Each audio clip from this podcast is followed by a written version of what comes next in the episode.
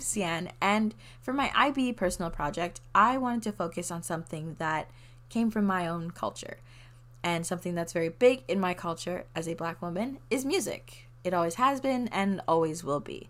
So, with that, I welcome you all to the Sound Search podcast, where we will be exploring together the impact, influence, and ideas that came from black artists around the globe to create the music you know and love today. I've always been keen on learning and research, so this seemed like the prime place to share my newfound knowledge.